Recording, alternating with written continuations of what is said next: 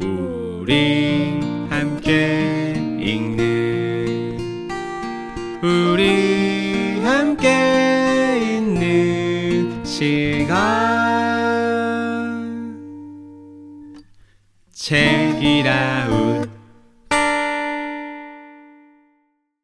여러분은 돈을 벌고, 쓰고, 불리고, 나누는 일 중 어디에 더 관심이 있나요? 계산기를 두드리며 사는 것은 피로하지만 등호 뒤에 무엇을 어떻게 남기며 살아갈 것인지 고민하는 일은 가치 있을 거예요. 아껴두었던 돈 이야기가 있다면 총 2천만 원의 상금이 걸린 토스 머니스토리 공모전에 도전해보세요. 4개의 키워드 중 한 개를 골라 한 편의 에세이를 쓰거나 단편 만화를 그려 제출하면 됩니다. 부캐나 엔잡 경험이 있다면 나의 소득 파이프라인 발굴기를 매일 쓰는 즐거움과 덜 쓰려는 안간힘 속을 헤매보았다면 소비일기를 수익률과 함께 내 마음도 날뛰는 날들의 기록이 있다면 전국 재테크 자랑을 기부와 선물, 유산 상속까지 내 돈이 따뜻했던 순간을 말하고 싶다면 소중히 여기는 마음을 적어주세요. 세상의 모든 돈 이야기는 쓰일 가치가 있고, 이제는 누구나 돈 이야기를 자유롭게 꺼내야 할 때죠. 지금 토스 머니스토리 공모전을 검색해 자세한 내용을 확인해 보세요. 이 광고는 토스와 함께 합니다. 책읽아웃 우리는 잘 살고 있습니다. 그런데 왜 행복하지 않을까요? 과잉사회, 무한 경쟁, 과열된 성과주의 속에서 행복을 찾아가게 하는 책. 이번에 소개해드릴 책은 에티튜드입니다. 불안과 완벽주의에 갇히지 않고 자신만의 인생을 설계하는 11가지 유연함의 태도를 알려주는 책 에티튜드는 베스트셀러 아비투스 엑설런스의 저자이자 세계 최고의 컨설턴트 도리스 메르틴의 숨겨진 명저인데요. 숨가쁘게 일하지만 늘 초조하고 정보와 트렌드가 넘쳐나지만 삶은 공허하며 이제는 일뿐만 아니라 집안일과 취미생활까지도 버겁게 느껴진다면 저자는 무작정 성공을 쫓아가거나 도망치듯 여유로움을 택하는 대신 유연함의 태도를 기르라고 말합니다. 공허한 삶 가운데 잃어버린 목표와 가치를 찾고 싶은 책이라우 청취자분들은 지금 바로 예시스터 모바일에서 에티튜드를 만나보세요. 이 광고는 카시오페아 출판사와 함께합니다.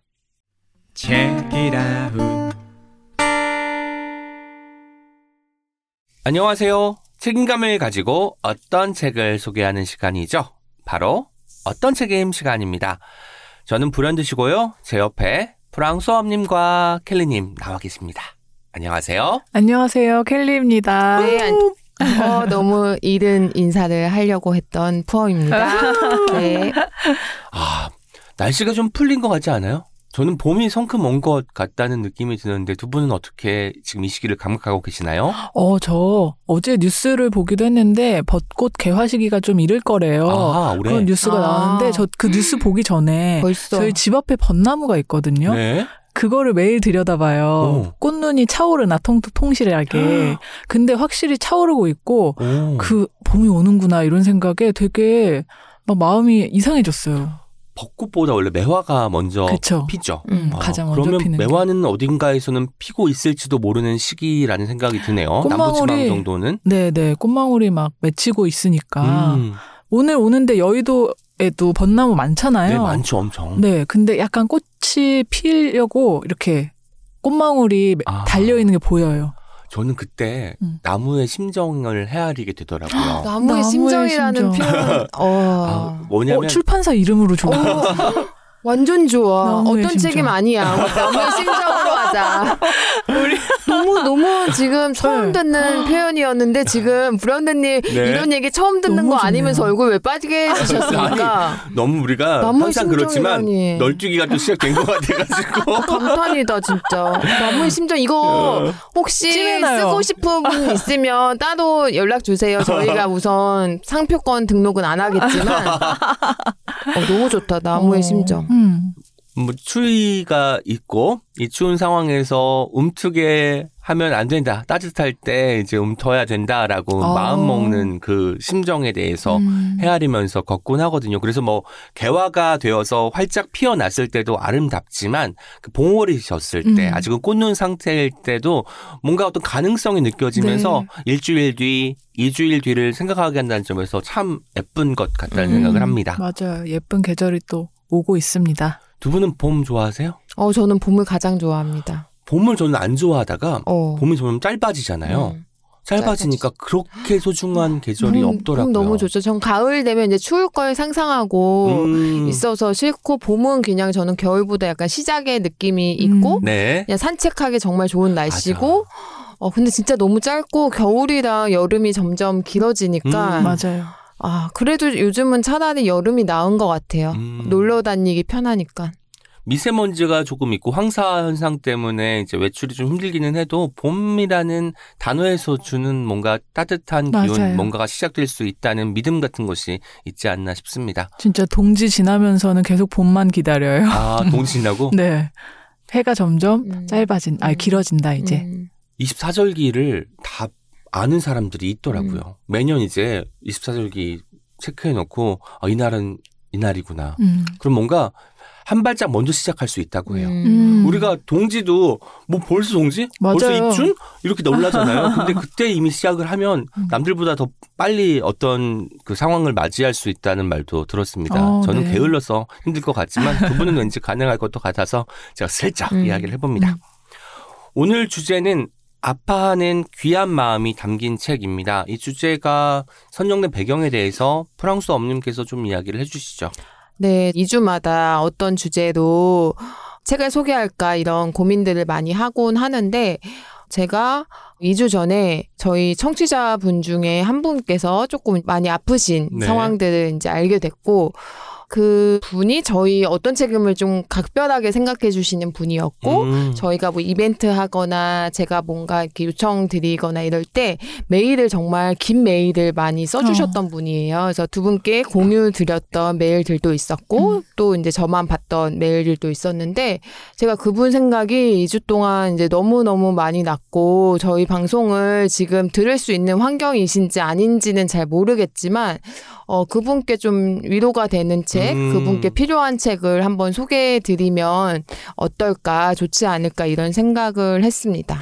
그 투병 중인 분에게 네. 이 방송을 들을 수 있을지 없을지는 아직은 잘 모르지만 저희가 마음을 담아서 응원하는 마음으로 이제 이 기획을 준비하셨다는 거죠. 네. 저도 이 배경을 듣고 나니까 어떤 책을 정말 골라야 되나. 왜냐면 이게 뭐 듣는다는 보장은 없지만 사실 도처에 또 아픈 분들, 지금 어떤 투병을 하고 계신 분들도 계실 텐데 그분들이 듣고 아, 이 책 읽고 싶다. 실제로 읽고 나서 어떤 회복의 어떤 그 음. 느낌을 받으시면 참 좋겠다라는 생각으로 골랐습니다. 음. 켈리님은 책 고를 때 그렇게 어렵지 않으셨어요?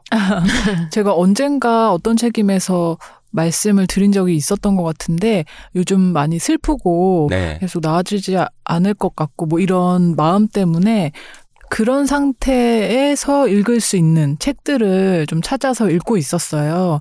그것은 좀 읽기 쉬운 책일 수도 있고 또는 슬퍼하는 마음을 다룬 책일 수도 있을 텐데 그래서 제가 요즘 한참 읽고 있는 책들이라서 그 가운데서 조금 수월하게 골랐던 음. 것 같아요. 저도 켈리님께서 이제 어떤 책을 소개하겠다고 올려주셨을 때 제가 이제 올해 들어서 읽었던 책 중에 한 권이어서 또 반가웠던 그 느낌도 들었고 또 저희 책이라 출연자이시기도. 하니까 더 또 응원하는 마음으로 듣겠습니다. 오늘 그러면 켈리님부터 책 소개 부탁드릴게요. 네. 제가 소개할 책은요. 이주혜 작가님의 첫 번째 산문집, 눈물을 심어본 적 있는 당신에게입니다. 음, 말씀하셨듯이 2022년 9월에 저희 책이라웃 황정은의 야심한 책에 소설집 그 고양이의 이름은 길다를 네. 출간하고 출연하신 적이 있었죠.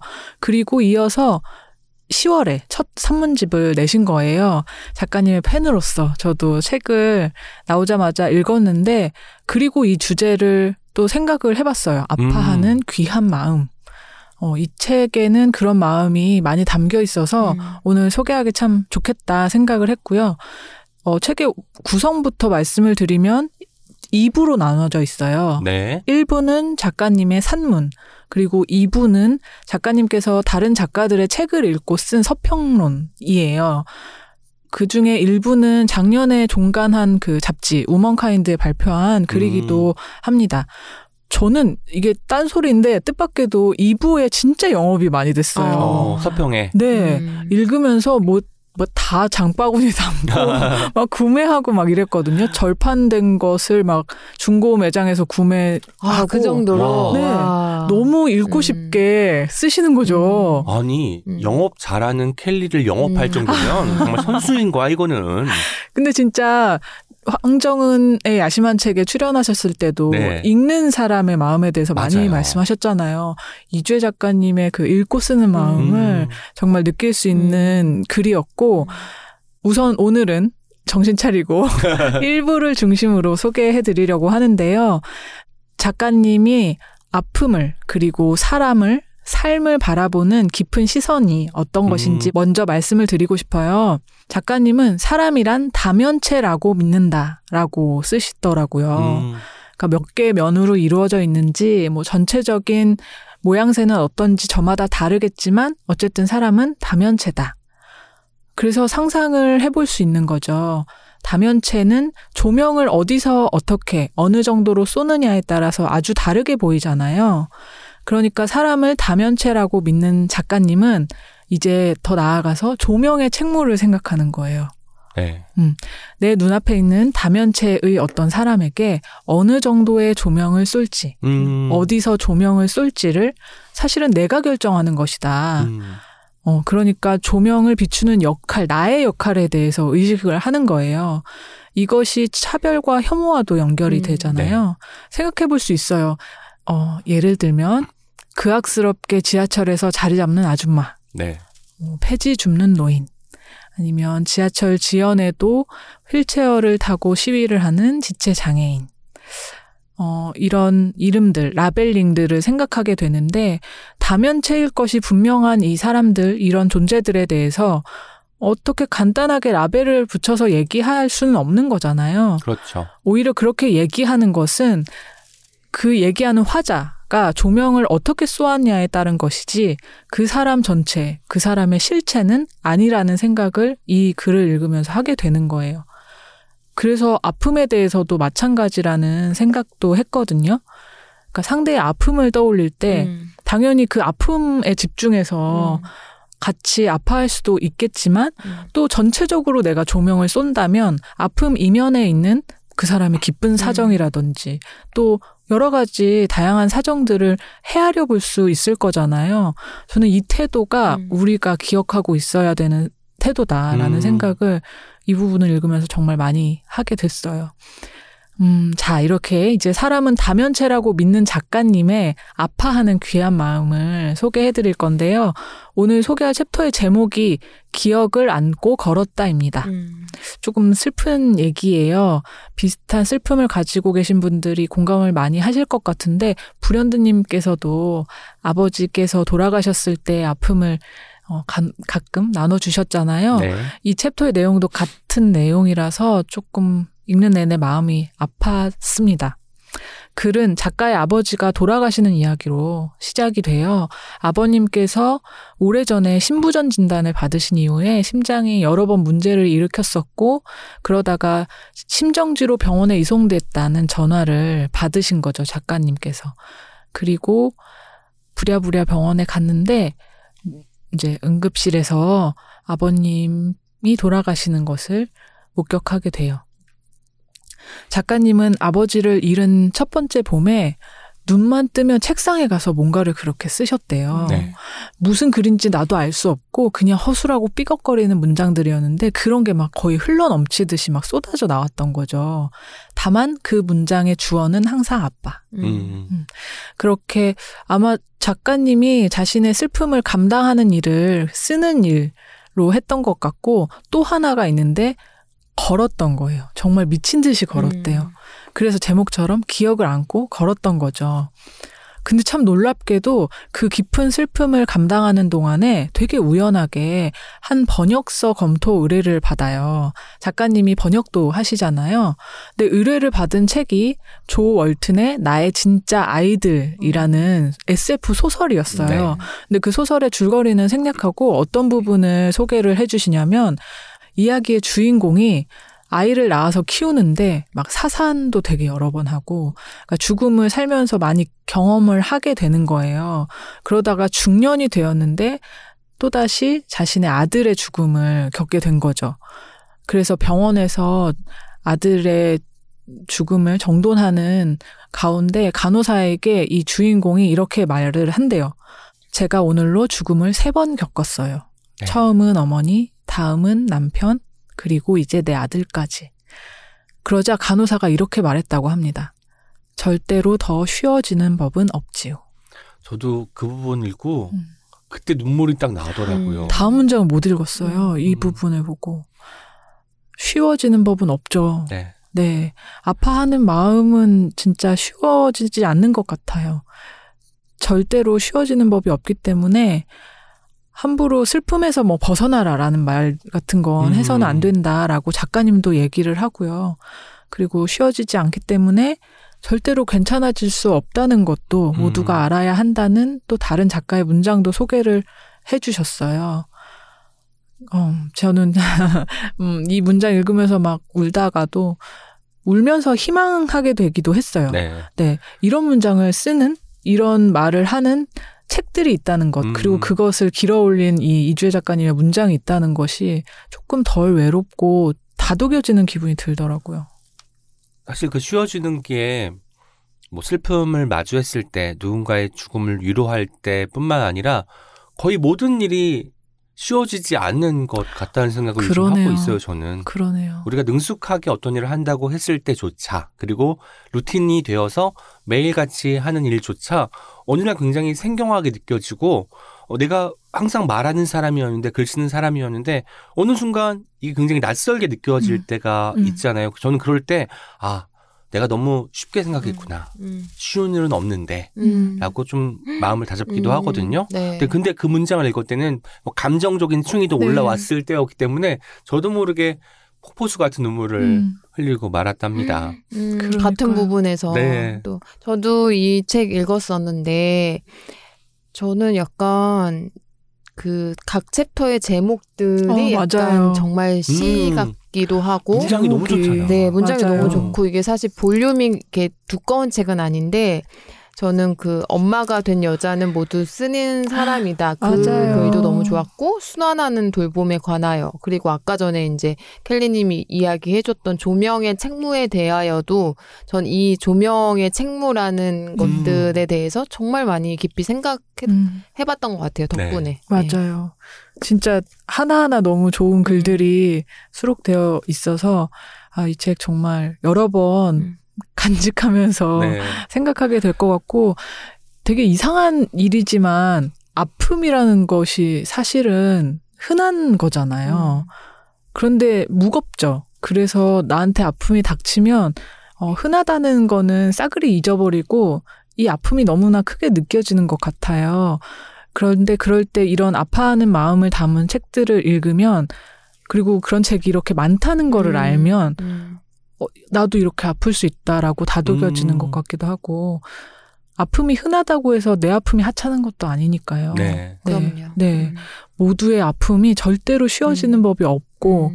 그렇기 때문에 얼른 괜찮아져라 음. 아니면 괜찮아질 거다라는 얘기는 할 수 없다는 것 그것을 많이 기억하게 하는 책이었어요. 그 후루룩 읽는 책이 아니라 꾹꾹 눌러 담는 책이란 생각이 읽으면서 들기도 했었어요. 음, 네, 네. 그리고 제목이 주는 힘도 되게 있잖아요. 이게 애게 누구한테 향하는 음. 누구한테 음. 이제 내가 보낸다 발신의 의미도 있어서 저는 음. 제목이 주는 힘도 되게 크다고 생각을 했고 제가 이 책을 읽고 그 이주혜 작가님한테 그 저희 월간 채널리스의 신간을 기다립니다라는 아. 코너 있잖아요. 거기 원고 청탁을 드렸고 그때 예, 작가님이 최진영 소설가 네. 분께 이제 편지를 쓰신 글이 이제 채널레스 검색하면 나오는데 네. 정말 정말 너무 너무 좋고 원고 청탁을 드리고 답장을 받았는데 이제 저희 방송을 계속 듣고 계시는 맞아요. 분이니까 후기도 제가 많이 남겨주시죠. 예, 제가 아이 키우는 것도 아시고 근데 제가 그 그 달에 받았던 모든 메일 중에 가장 너무 이렇게 마음이 너무 음. 좋았고 아. 되게 위로받았고 그래서 자기가 이제 나이가 좀 있으니까 괜히 이렇게 말이 길어진다 하면서 쭉 어. 얘기를 해주셨는데 어 그 문장 문장마다 어 저는 너무 힘을 받았고 너무 좋았는데 저는 그게 거의 뭐 책 속에 이제 담길 수 있을 만큼의 저에게 아. 되게 힘을 줬거든요. 근데 음. 그 최진영 작가님한테 쓴 편지도 정말 정말 너무 두 분 아마 읽어보셨을 네, 텐데 네. 그것도 한번 찾아보시면 너무 좋을 것 같습니다. 제가 또 그맘때 네. 제주도 갈 일이 있었습니다. 지금 최진영 작가님이 제주도에 아, 네. 계시거든요. 무한의 서라는 그 카페. 찻집을 하고 계세요. 뭐 커피가 참 맛있는 곳입니다. 또 2층이고 통창이라고 하나? 뭐 그렇게 해서 주변의 광경도 굉장히 아름다운 곳이니까 제주도 가실 분들은 이제 무안에서 찾아서 꼭 방문해 보시면 좋을 것 같고 그때 제가 이제 가오픈 시기였는데 가서 혹시 이주혜 작가님이 쓰신 편지 아 이거 아 진짜 봤냐고. 예, 제가 물어봤더니 최진영 작가님이 이미 읽었어. 아. 라고 되게 이렇게 말씀을 해주셔가지고 와. 아 채널 S를 이렇게 많이 진짜 읽는구나. 제가 원래는 했습니다. 그 누가 이제 수신자를 알게 되면 제가 제일 먼저 원고 봤잖아요. 음, 네. 근데 이제는 알려드리지 않아요. 다 이미 읽으셨고 뭐 편집자분들이 검색해서 바로 작가님들한테 링크를 다 보내주고 계셔서 그 이후로부터는 음. 아 역시나 진짜 어, 알고 계셨던 것도 네. 너무 좋네요. 너무 좋네요. 그 카페 저도 너무 가고 싶은데 며칠 전에 또 은유 작가님이 가셨더라고요. 가셨더라고요. 조혜진 작가님이랑 같이 가신 사진을 네. 보는데 너무 부럽고 커피 딱 봐도 맛있을 것 같은 음. 그 커피 잔이 장난 아니게 예쁘더라고요. 음. 자, 커피 잔을 또 고를 수 있습니다, 여러분. 아, 진짜요? 우리가 잔이 많으면 음. 예전에는 뭐 술집에서 이렇게 정종 같은 거 먹을 때 잔 고르는 데가 있었죠. 사케 같은 거. 그런 것처럼 내가 마실 머그를 음. 어, 선택해서 좋다. 마실 수 있어서 참 좋고 네, 커피 종류도 참 음. 많고 디카페인이 있는지는 모르겠습니다. 있겠죠. 커피를 켈리님. 제대로 하시는 분들은 디카페인을 드시는 분을 배려해 주시. 만약에 안- 가까운 안- 봄날에 네네 가고 싶네요. 진짜. 가고 싶다. 이 말씀 듣고 왠지 그 무한에서의 디카페인 메뉴가 추가될 것도 같다는 생각을 해보기도 합니다. 저 소개를 마치면서 제가 이 책에서 정말 가장 좋아한 문장이 있었는데 네. 어, 놀랍게도 뒷표지에 그 음. 부분이 음. 수록되어 있어서 거기를 읽어드리면서 마무리를 하려고 해요. 눈물을 심어본 적 있는 당신에게, 깨진 거울을 겁내는 우리에게 나는 오늘 화환처럼 무지개를 걸어주고 싶다. 산다는 게 다 그렇다지만 어쨌든 우리는 그렇고 그런 삶을 살아내느라 오늘도 모진 애를 쓰고 있으므로 어린 날의 낙하는 크느라 그런 거라지만 오늘 우리는 끝내 추락하지 않기 위해 기어이 생존자가 되기 위해 낚싯바늘 몇 개를 아래턱에 매달고도 숨을 쉬고 있지 않은가. 와. 또 울컥하네요. 음, 낙하하되 음. 추락하지 않는 그런 음. 이야기로 가득한 책입니다. 네.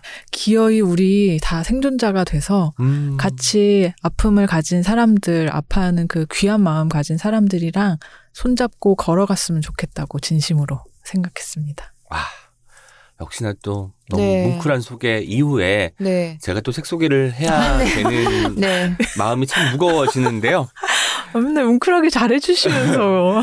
저는 오늘 그 한 번 소개할까 하다가 다른 아, 책을 네. 가져온 적이 있었는데 작년에 출간된 얀 그루의 작가님의 우리의 사이와 차이라는 음. 책입니다. 몇 번 언급해 주셨죠. 저희 네. 책 네. 소개하시면서. 네, 어떤 주제 완벽하게 부합하진 않아가지고 음. 제가 항상 이제 이 순위로 이제 밀려서 다른 책을 소개하곤 했는데 이번에 이제 저도 고민을 많이 하다가 아, 이 책이 드디어 소개될 때가 왔다. 어, 라는 생각으로 가지고 왔고요. 제가 작년에 읽은 아주 인상적인 책 중에 한 권이라는 말씀을 덧붙여 드리고 싶습니다. 얀그루의 작가님은 1981년에 노르웨이 오슬로에서 태어나셨습니다. 그리고 현재 오슬로 대학교 언어학 교수로 재직하고 계십니다. 처음에는 소설도 좀 쓰시고 다양한 장르의 글쓰기를 하셨는데 뭐 소설로도 꽤 인정을 받고 뭐 많은 이들에게 환호를 받았지만 논픽션 그러니까 에세이나 자기의 관련된 일을 이야기를 쓸 때 더욱더 많은 호응이 있었다고 음. 해요. 아마 제가 알기로는 국내에 첫 번째로 번역된 작가님의 책이 아닐까 싶은데 이 책은 실제로 작가님이 11번째 음. 로낸 책이라고 합니다. 굉장히 열정적으로 책을 쓰시는 것 같고 노르웨이 논픽션 부문으로는 최초로 북유럽 이사회 문학상이 노미네이트 되기도 했다고 해요. 문학상. 저도 이 책 읽는데 에세이인데 르포 같기도 음. 하고 일기인데 사회적인 어떤 통찰이 가득하고 철학과 문학과 영화를 가로지르면서 자기만의 영토를 구축하는 와. 사람이 떠오르기도 했거든요. 와, 이 사람 누구지? 라고 생각을 해서 이제 구글링을 해서 또 얀 그루의 작가님을 찾아보기도 하고 어. 아, 잘생긴 분이구나. 라고 이제 생각을 하고 이제. 바로 또 이제 내리기도 했었습니다. 와. 트위터 계정도 있는데 오. 봤더니 제가 팔로우를 할까 말까 망설이는 게 이제 뭐 영어로도 많이 올리시기도 하는데 뭐 활동을 활발하게 하는 것 같지는 음. 않으셔가지고 제가 마지막에 이제 마음을 다잡고 그래 이분한테 무례할 수 있어 이제 하고 마음을 접기도 했었습니다. 근데 아까 켈리님께서 이주희 작가님 책을 소개하면서 아까 장애인 이야기도 하고 네. 이러시면서 수식이라는 게 일종의 제약이 되는 상황에 대해서 이야기를 음. 했어요. 우리가 어떤 상황을 묘사하면서 뒤에 이제 어떤 주체에 대한 이야기를 붙일 때 이 주체는 이 앞에 있는 수식에 갇혀서 음. 다르면 다면체로서의 인간성이 상실되고 마는 거잖아요. 그런 부분이 이 책에서도 아주 아주 음. 잘 드러납니다. 양그로의 작가님이 처음에 소설을 발표했을 때 그 소설을 가지고 그 평단에서 이렇게 표현을 했다고 해요. 학문적이지만 시적이고 예민하지만 인내심 있고 창의적이지만 대단히 분석적이다. 음. 저는 이 에세이도 마찬가지로 이런 음. 찬사를 받아야 된다고 믿는 사람입니다. 얀그루의 작가님은 3살 때 선천성 근육 질환인 척수 근육 위축증 음. 진단을 받게 됩니다. 이게 뭐냐면 신체의 근육이 잘못된 방향으로 수축해가는 진행성 질환이라고 해요. 어릴 때는 질환이 잘못 발현되면 안 되니까 뭐잘때 발을 묶고 자기도 하고 신체를 고정한 채로 뒤틀리지 않게 이제 하는 조치를 취했다고 하더라고요. 뭐 그때는 뭐 이제 수동적으로 아이기 때문에 이제 그런 것들을 다 받아들이고 당연히 기억에 이런 일들이 남게 되겠죠. 그 임상 그 사례를 보면 이 질환이 있는 사람은 점점 근육이 소실되어서 스무 살이 되면 두 발로 걸을 수 없고 음. 서른 살이 되면 세상에 존재하지 않을지도 모른다. 음. 라는 진단을 어릴 때 받은 거예요. 물론 이제 부모님은 얀그루의 작가님한테 뭐 그런 것들을 다 이야기하지는 않으셨을 음. 겁니다. 나중에 얀그루의 작가님이 성장을 하고 자신의 질병을 돌아보면서 지금 81년생이면 40살이 넘은 거잖아요. 그쵸. 여전히 살아 계시는 거고. 그걸 보니까 양그루 작가님이 아, 내가 살아남았구나. 음. 어떻게든 그 시기를 통과해냈구나. 물론 아직도 완벽하게 걷거나 활동할 수는 없지만 여전히 뭐 휠체어 신세를 지고는 있다고 하더라도 자기가 일어나서 보행이 가능한 상황이니까 많이는 못 걸어도 어, 나는 내 몸을 잘 돌봐왔구나 라고 느끼면서 어릴 때 이제 병원에 갈 때마다 우리는 서류라는 것을 받잖아요. 음. 뭐 진단서일 수도 있고 의사의 소견서 같은 것들을 받게 되는데 그것들을 부모님이 다 모아 놓은 거예요. 음. 그러니까 이런 임상적인 어떤 시선으로 본 자기 자신의 모습을 보면서 한편으로는 그 당시에 기억이 남아 있잖아요. 음. 이 네. 기억과 같이 병치되면서 글쓰기를 진행해 나가는 어. 거예요. 뭐 의사가 보기에는 얘 이렇다. 였는데 자기가 떠올리기에 자기는 나 이런 삶을 살았는데 그 당시에 어. 라고 비교해 가면서 글을 쓰는 거죠. 한 번도 보지 못했던 글쓰기의 방식이라는 점에서 굉장히 매혹적이었고요. 음, 이 책의 중심에는 그래서 저는 몸이나 운명이라는 단어를 놔도 좋을 것 같아요. 몸이라는 것은 우리가 타고나는 거잖아요, 일단은. 몸은 갖고 태어나는 점에서 내 인생의 방향을 어느 정도는 결정할 수 음. 있다고 해요. 왜냐면 우리가 제가 175cm, 6cm의 키를 가지고 있는데 이런 키로 농구 선수가 되는 일은 사실 좀 요원해 보이기도 하잖아요. 물론 하지만 태어날 때부터 음. 발육이 좋은 음. 아이들은 뭔가 운동을 해도 잘할 것 같다는 것 때문에 어쨌든 처음 태어날 때부터 몸이라는 어떤 음. 미디어는 매체는 우리가 어떻게 성장할 수 있을지 그 가늠할 수 있는 어떤 막으로 작용을 한다고 봤을 때 양그로 작가님은 뭐 스무 살 때는 더 이상 걸을 수 없고 서른 살 이전에 죽을 수도 있다라는 이야기를 들으면서 생이 시작이 됐잖아요. 음. 그래서 그때 제가 떠올린 키워드가 몸과 운명이었는데 어쩌면 이 책은 그 몸이 변하지는 않지만 그 몸을 가지고 운명을 바꾸는 이야기일 수 있겠다. 음. 운명이라는 단어 앞에 나의 뜻, 음.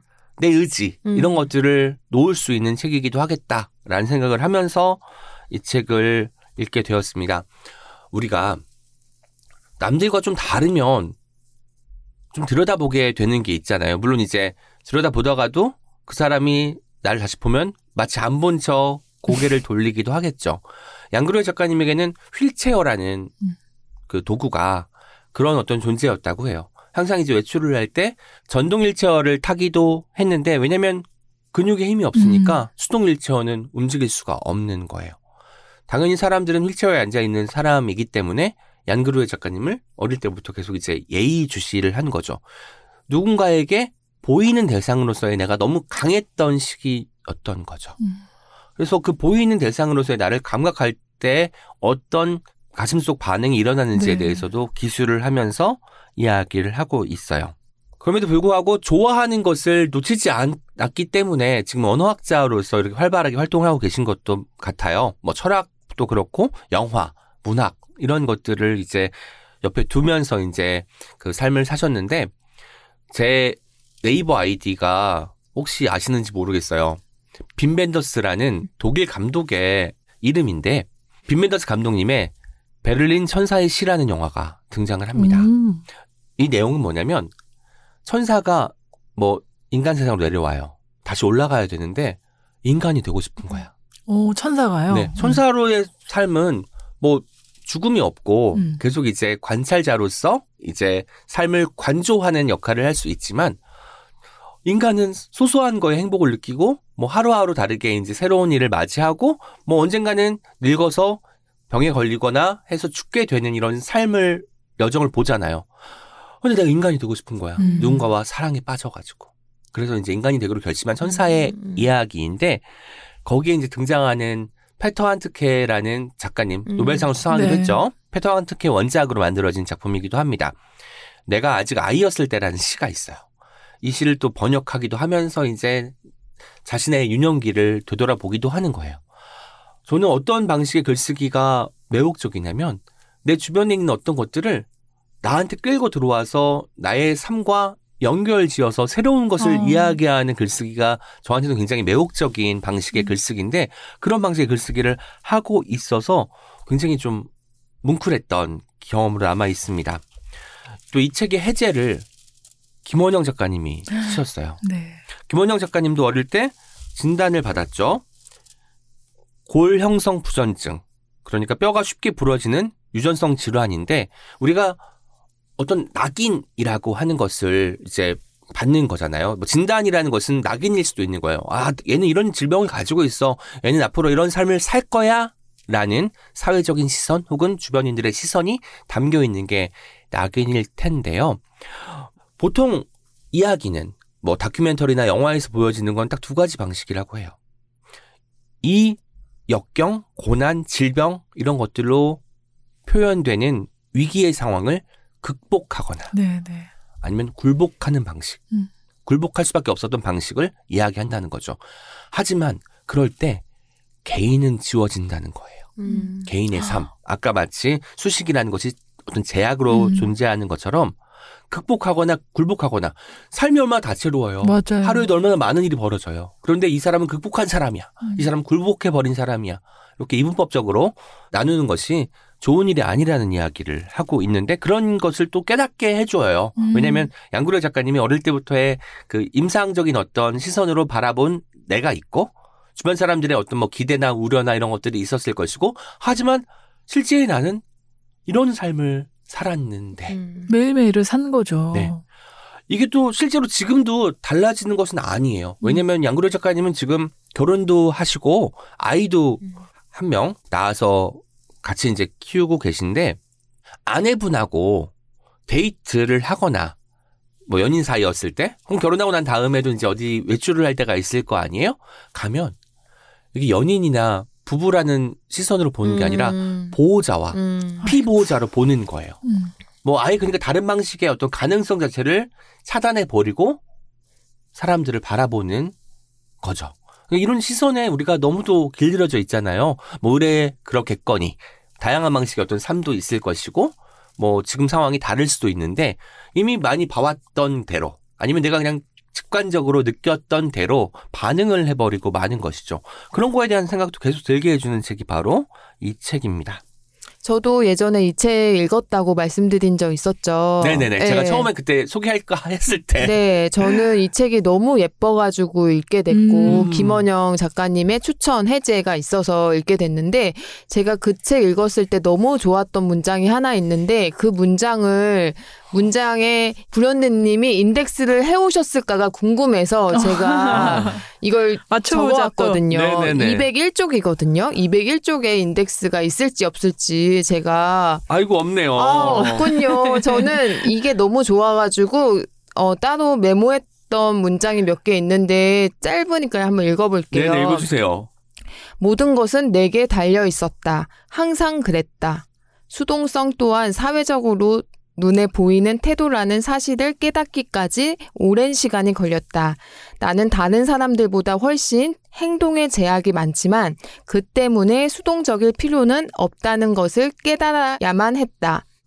어, 요거는 조금 중략 잠깐 하고 마지막 문장이 저는 너무 좋았는데 나는 내 삶을 직접 연출하는 것을 배웠다. 네. 음, 음. 저는 이 모든 것은 내게 달려 있었다. 음. 항상 그랬다. 항상 그랬다는 이 문장을 쓴 게 어, 되게 힘이 정- 느껴지네요. 엄청 네네. 예, 그거 엄청 힘이 됐고 어 저도 이제 이 책이 읽으면서 음 사실 이게 뭐 쉽게 써진 책도 아니고 쉽게 읽히는 책도 아니긴 한데 어 되게 그 도, 약간 이렇게 뭔가 이렇게 씩씩해지는 느낌 네. 그런 느낌도 받았고 맞아요. 이 문장이 되게 단문들이 많은데 음, 힘이 느껴져서 어 되게 위로받았던 책이기도 그렇구나. 해요. 음. 이게 어쩌면 미국에서의 경험을 하면서 쓴 문장이에요. 푸엄님께서 읽어주신 네, 분이 바로 캘리포니아. 예, 네. 그 경험인데 그때 어떤 또 일화가 있냐면 캘리포니아 어디를 방문을 해요. 근데 아내와 함께 가는데 양그로 작가님은 이제 질병 때문에 계단을 오를 수가 없는 사람이어서 항상 어디 건물을 갈 때는 휠체어가 올라갈 수 있는지 음. 이런 것들을 파악을 할 수밖에 없는 상황인 거죠. 근데 미처 준비를 못하고 갔는데 계단이 다섯 개가 있는 거예요. 음. 뭐 누군가가 들어서 올려줄 수도 있을 테지만 사람이 없었고. 근데 이 다섯 계단, 다섯 발자국에 대한 이야기를 하는 거예요. 이게 나한테는 내 눈앞에 있는데 정말 내가 예전에 살았던 그때 그 공간보다 훨씬 더 멀게 느껴졌다라는 표현을 하시더라고요. 다섯 계단. 다섯 계단일 뿐인데 음. 누군가에게는 그냥 금방 올라갈 네. 수 있는 곳이지만 나에게는 이것이 너무나 높은 곳이고 평생 노력해도 닿을 수 없는 곳처럼 느껴졌다라는 표현도 하시더라고요.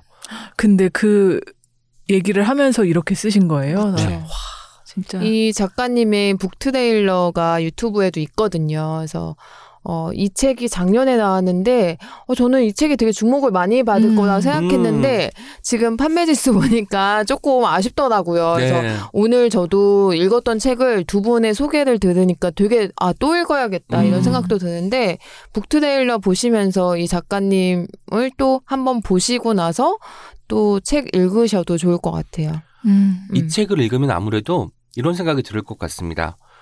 사실 애초에 진단과는 다르게 양그루 작가님은 지금 살아 계시잖아요. 음. 그리고 실제로 병원에서 연락이 와서 오진일 수도 있다. 오진이었다라고 이야기를 하는 대목도 등장해요. 음. 어릴 때 그 질환 명이나 뭐 스무 살 때 못 걸을 것이고 서른 살 이전에 죽을 수도 있다라는 진단 자체가 잘못된 것임을 밝히기도 하는데 얀그로의 작가님은 그게 아무런 문제가 되지 않았어요 이미. 어, 그거 왜냐면 자체가 중요한 게 아닌 거죠. 음. 내 삶을 살고 있으니까.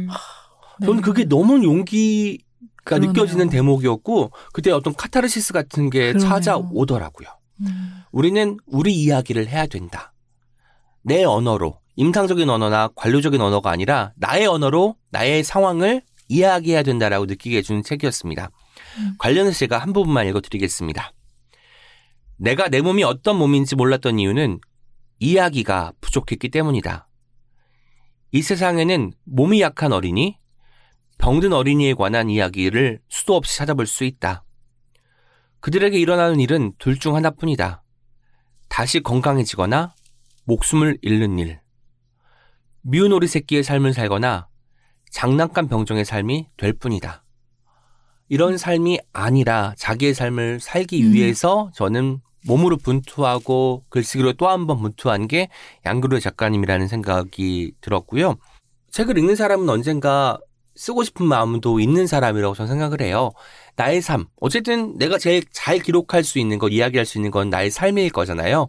나의 삶을 중심에 놓고 어떤 키워드를 가지고 올 것인가.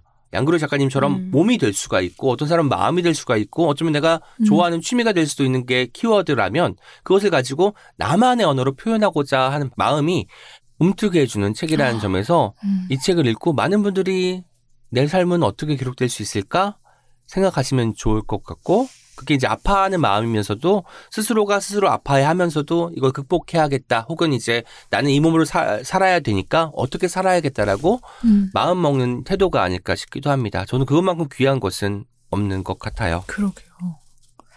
아픔에 그냥 머물지 않고 아픔을 어떻게 내가 대처할 것인가 쪽에 방향이 더 있는 것 같아서 음. 네 그게 되게 힘이 돼요. 네. 이 소개만 들었는데도 맞아요. 힘이 되네요. 뭐 제목도 어 저는 좋은 것 같아요. 우리의 사이와 차이. 음. 네.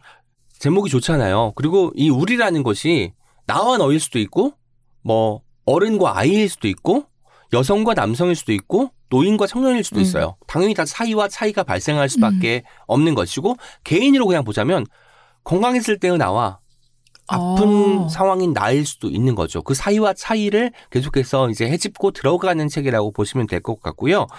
음, 원래의 책 제목은 나는 당신과 같은 삶을 살고 있습니다. 어. 외부의 시선으로 너 휠체어 타는 거 보니까 음, 불편하구나. 아프구나. 음, 그렇지만 나의 삶 음. 사랑을 하고 때로 좌절도 하고 어떤 일을 성취하거나 실패하기도 하고 하는 삶이 똑같다. 음. 물론 이제 그 방식 자체가 달라질 수는 있지만 중요한 어떤 코어는 같이 갖고 있다라는 이야기를 하고 있는 거죠. 음. 아마도 이 책을 읽는 독자분들은 내 삶을 기록하고 싶어질 것 같다는 생각이 들고 그 푸엄님께서도 말씀해 주셨지만 문장이 너무 좋고 음. 단문이지만 흡입력 있는 그런 문장들로 진행되고 있으니까 잘 읽어주시면 좋을 것 같고요. 책이 참 예쁘잖아요. 엄청 예뻐요. 제가 되게 좋아하는 디자이너님이 만드신 건데 그 어. 디자이너님 전, 저는 전혀 모르는 네. 사이이고 청탁을 드렸다가 한번 거절당한 아이고. 사이인데 이분 디자인 스타일을 제가 너무 좋아하는 전용환 디자이너 마- 분이고 맞습니다. 나- 예, 제가 위트인 시니컬 가면 종종 아, 그런가? 하는 궁금합니다. 합니다. 어떤 분이신지 궁금합니다. 네. 네, 마지막으로 제가 가지고 온 책을 소개해 보도록 하겠습니다. 저는 오랜만 아닌 것 같아요. 저희가 이제 전전 회차에 그림책 특집을 음, 했는데 맞아요. 반응이 크진 않았어요. 하지만 꿋꿋하게 어, 좋은 그림책을 소개하고 싶은 마음은 여전해서 가지고 왔고요. 오늘 제가 정말 선물하고 싶은 그 아프신 분한테 선물하고 싶은 마음으로 가져온 책이고 앤눈북스라는 출판사에서 2019년에 나온 그림책 불행이 나만 피해 갈 리 없지라는 음. 네. 책입니다. 제목은 사실 조금 부정적인 느낌이잖아요. 그렇죠. 부정적인 느낌인데 사실 이 제목이 에세이 제목이었으면 저는 절대 고르지 않았을 음. 책이에요. 아 이런 아 뭐 이런 하소연 이런 한탄 아, 이런 느낌인데 그림책이라서 이 책을 읽게 됐고 음. 앤눈북스가 이제 어른들 성인들을 위한 그림책을 만드는 출판사인데 어 제가 먼 훗날 꿈꾸는 삶을 이 작가님이 살고 계시거든요. 음. 그러니까 글 작가, 글 작가로 음? 어 그림책에 글을 쓰시면서 또 출판사를 운영하시는 분인데 정말 오. 정말 제가 어 꿈꾸는 미래. 꿈꾸는 삶이에요. 물론 이제 뭐 영업도 잘 해야 되고 뭐 판매에 대한 어려움도 있을 수도 있지만 저는 성인들을 위한 그림책을 쓰고 싶 고 만들고 싶은 마음이 어, 엄청 크진 않지만 있긴 있어요. 음. 네. 제가 제일 부러워하는 사람이 그림책 작가. 음. 이거든요. 그러니까 그림 그리는 것도 스트레스가 많고 그렇겠지만 어 제가 그림에 재능이 있다면 정말 되고 싶은 직업이 그림책 작가이기 때문에 앤눈북스 출판사에서 정말 어 좋은 책, 되게 멋있는 책을 많이 만들어서 눈여겨 보고 있었는데 오늘 주제가 아파하는 귀한 마음이 담긴 책이잖아요. 네. 2주 동안 정말 고민을 많이 했고, 어, 정말 아플 때 내가 책을 읽을 수 있었나? 책을 음. 읽게 되나? 이런 생각이 너무 많이 들어서, 어, 고민을 하다가 또 어떤 다른 책을 보는데 그 책의 글귀가 저한테 너무 이제 위로가 돼서 그걸 찍어서 보내드릴까도 생각했는데 아, 짜증이 날 것 같다는 생각도 드는 거예요. 아, 내가 지금 이런 문장 나는 못 음. 읽어, 못 읽는 사람인데 내 아. 마음이 이거에 감동했다고 이거를 문구를 보내주는 게 괜찮을까 싶어서 네. 제가 안 보냈어요. 음, 각자 속도의 차이가 네, 있는 속도의 거니까. 차이도 있고 음. 그냥 뭐 취향도 있을 수 네. 있고 아 지금 이런 문학적이고 추상적인 표현들이 어 읽힐까 이런 생각이 저는 되게 많이 들었어요. 네. 그래서 최근에 이제 비슷한 병을 경험하시고 지금은 많이 좋아졌지만 여전히 투병 중인 한 작가님한테 제가 이제 어 연락을 드렸어요. 작가님 아프실 때 어떤 책 도움 됐냐 음. 추천 좀 해달라 그랬더니 자기는 아팠을 때 책 못 봤다고 넷플릭스만 주구장창 음. 수사물 많이 보셨다고 수사물. 수사물의 제목을 막 추천을 해주셨는데 올드가드, 더 히트, 스파이, 레이트 나이트 이런 네. 작품을 보셨고 어 패딩턴 아시죠 디즈니 음, 네네. 영화 저도 그 영화는 되게 좋아하는데 이 영화들 많이 봤다고 얘기를 음. 해주시더라고요. 그리고 세 권의 책을 추천해 주셨어요. 그러니까 수술 전후에 어 앞으로 투병을 어떻게 해야 되나 이런 고민을 할 때 큰 도움을 받았던 책이 바디라는 책이랑 음. 암 만병의 황제의 역사라는 음. 책이었고 그리고 유방암 투병 중이던 수전 손택을 가까이에서 봤던 며느리가 쓴 회고록 아. 그 우리가 사는 방식이라는 네. 작은 책이 있거든요. 그 책도 어 도움이 됐다고 이야기를 해주셨어요. 그래서 저도 어 어떤 이런 책을 가지고 와서 소개하는 게 괜찮을까? 음. 어 그리고 바디는 예전에 읽었던 책이어가지고 어, 가져올까 생각도 하다가 어 그냥 아 솔직히 지금 음 병원에서 책이 들어오겠어? 뭐 음. 눈에 약간 들어올까? 네, 그런 생각을 해서 그냥 마음을 위로하는 책을 음. 가지고 오자 생각해서 그림책과 만화책이나 이런 음. 분야에서 저는 찾아봤어요. 근데 이 제목이 불행이 나만 피해 갈 리 없어가 아니고 없지라는 게 저는 되게 어 특별하게 다가왔거든요. 음. 그러니까 어 불행이 나만 피해 갈 리 없어 이런 거는 약간 외치고 어 누구한테 하는 말 같은데 음, 하소연 없- 같은데. 예, 없지라는 표현은 그냥 스스로에게 음. 그냥 조용히 속삭이는 이런 느낌이 드- 들었어요. 그래서 불행이 나만 피해갈 리 없지. 음, 이런 식으로 이제 네. 읊조리고 있는 느낌으로. 네. 줄거리는 굉장히 간단합니다. 주인공이 불길한 꿈을 꾸고 집을 나섰는데, 어, 작은 불행들, 오늘도 좋지 않은 일이 일어날 것 같은 예감들이 그냥 펼쳐져요. 뭐, 신발에 껌이 묻기도 하고, 어, 지나가는데 책 같은 그런 꾸러미에서 책이 떨어져서 음. 상처가 나기도 하고, 어, 그런데 고양이 한 마리는 계속 이 주인공을 또 음. 바라보고 있습니다. 그래서 주인공은 이 불행이 언제쯤 끝나는 것일까 생각하면서 또 하루의 삶을 살고 또 가는데, 어, 이제 좀 용기를 갖고 어디를 찾아가는데 또 문이 닫힌 것들, 이런 상황도 음. 보기도 했어요. 사실 이 그림이 약간 애니메이션 느낌이 음. 나는 그림체이기도 해요.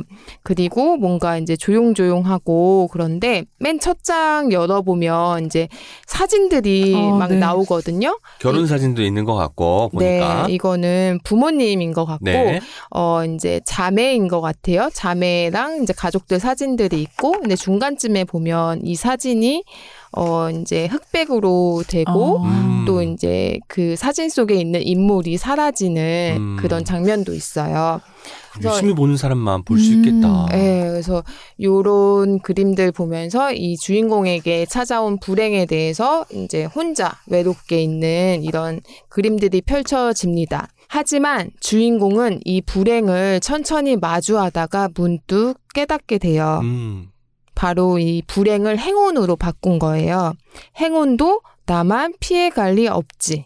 음. 제목을 음. 뒤집어 버리는 거네요. 네, 그쵸.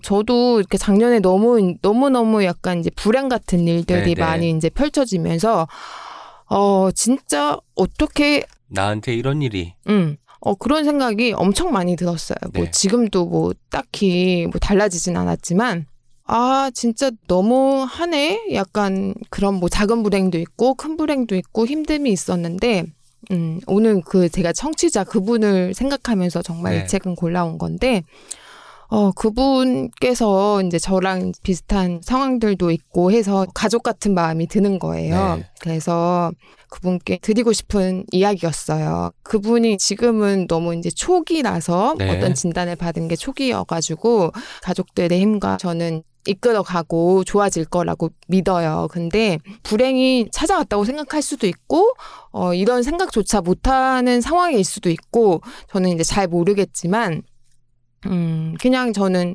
요즘에 이제, 아, 그 힘든 거 얘기하면 사람들이, 야, 여기 힘들 때 또 좋은 일도 찾아와. 이런 얘기를 하는데, 그런 얘기가 솔직히 전혀 음. 위로가 안 되지. 않아요. 뭐 안 생기는데, 무슨 좋은 일 안 생기는데, 왜 자꾸, 아, 좀 이렇게 되게 식상한 위로들. 음. 정말, 어, 되게 힘 빠지고 티를 안 내지만 음. 되게 힘들어요. 그래서 저는 이제 그런 분들께 위로의 말을 전하거나 이럴 때마다 되게 조심스럽고 하지만 또 가만히 있으면 내 마음을 전달하지 못할 것 같고 네.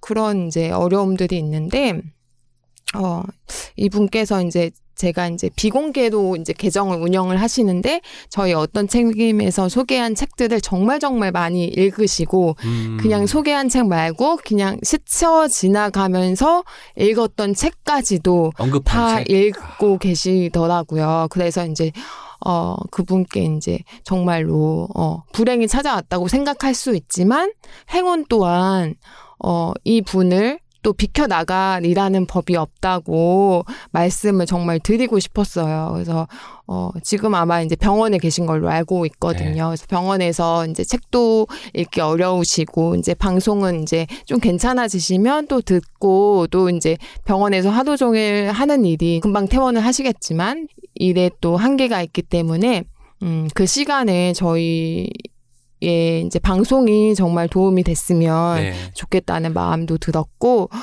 어, 그래서 저는 이제 이 책을, 어, 소개를 해드리고 싶었고, 저는, 그니까 책 선물할 때 되게 생각을 너무 깊게 하면 또 어렵기도 하잖아요. 이 책에서 맞아요. 내가 이 메시지를 그 사람한테 전달하고 싶은데 또 그 사람은 또 이제 기, 뭔가 생각했던 것과 다를 수도 있고, 음. 그럴 때 되게 좋은 게 이제 그림책이나 그런 책이라고 저는 생각하거든요. 네, 네. 거기서 이제 얻는 메시지가 다를 수도 있고 그냥 그림만 봐서도 위로가 될 수도 있고 맞아요.